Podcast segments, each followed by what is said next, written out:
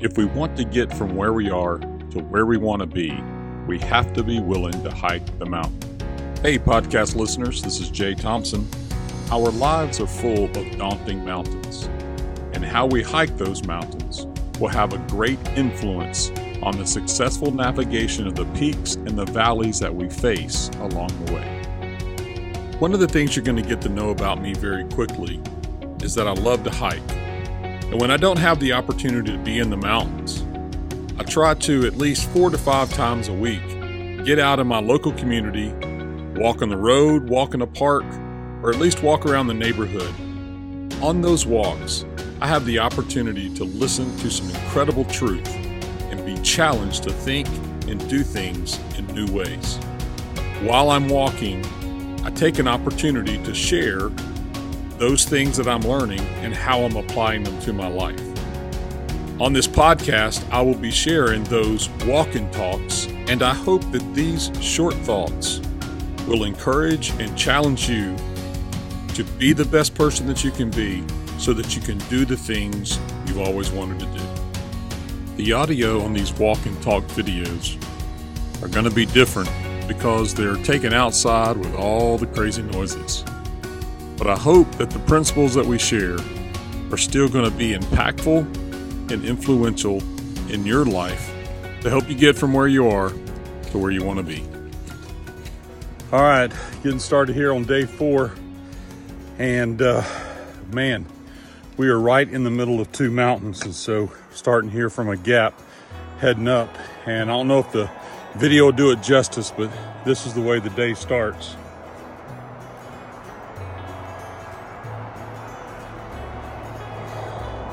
Got a whole lot of uphill. So, looking forward to today. Today's going to be a 20, or no, today's going to be a 12 and a half mile day, something like that.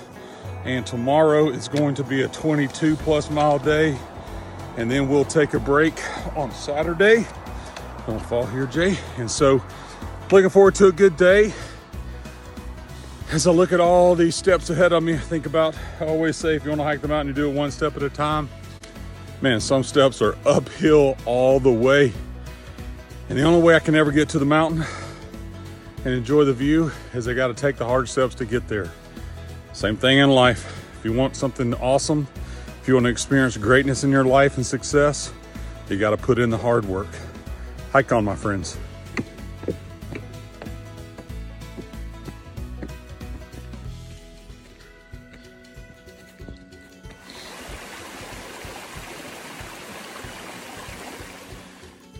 So today, as we're finishing up day four, we've got about uh, one and a half miles to go.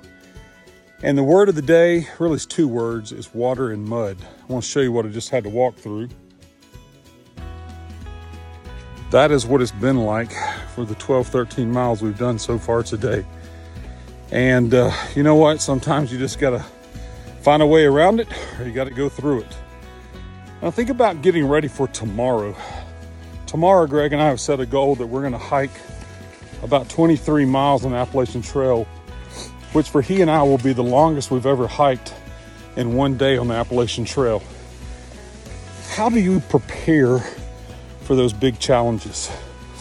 Well, I think it's this it's the days, weeks, and the months, and really the years that you put in to prepare. We've been doing 10, 12, 14 days 15 mile days so far. And tomorrow, we're going to jump into that big challenge.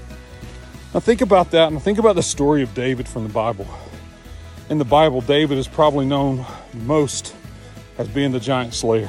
If you remember that story, David is taking lunch to his brothers. While he's taking lunch to his brothers, he's sitting there and he's taking lunch and shows up and Goliath is making fun of all of the nation of Israel and making fun of Israel's God. And so, what does David do? He goes, Who's going to go out and fight the giant? Nobody answers. David finally says, I'm going to go do it. And they ask, How in the world are you going to be able to do that?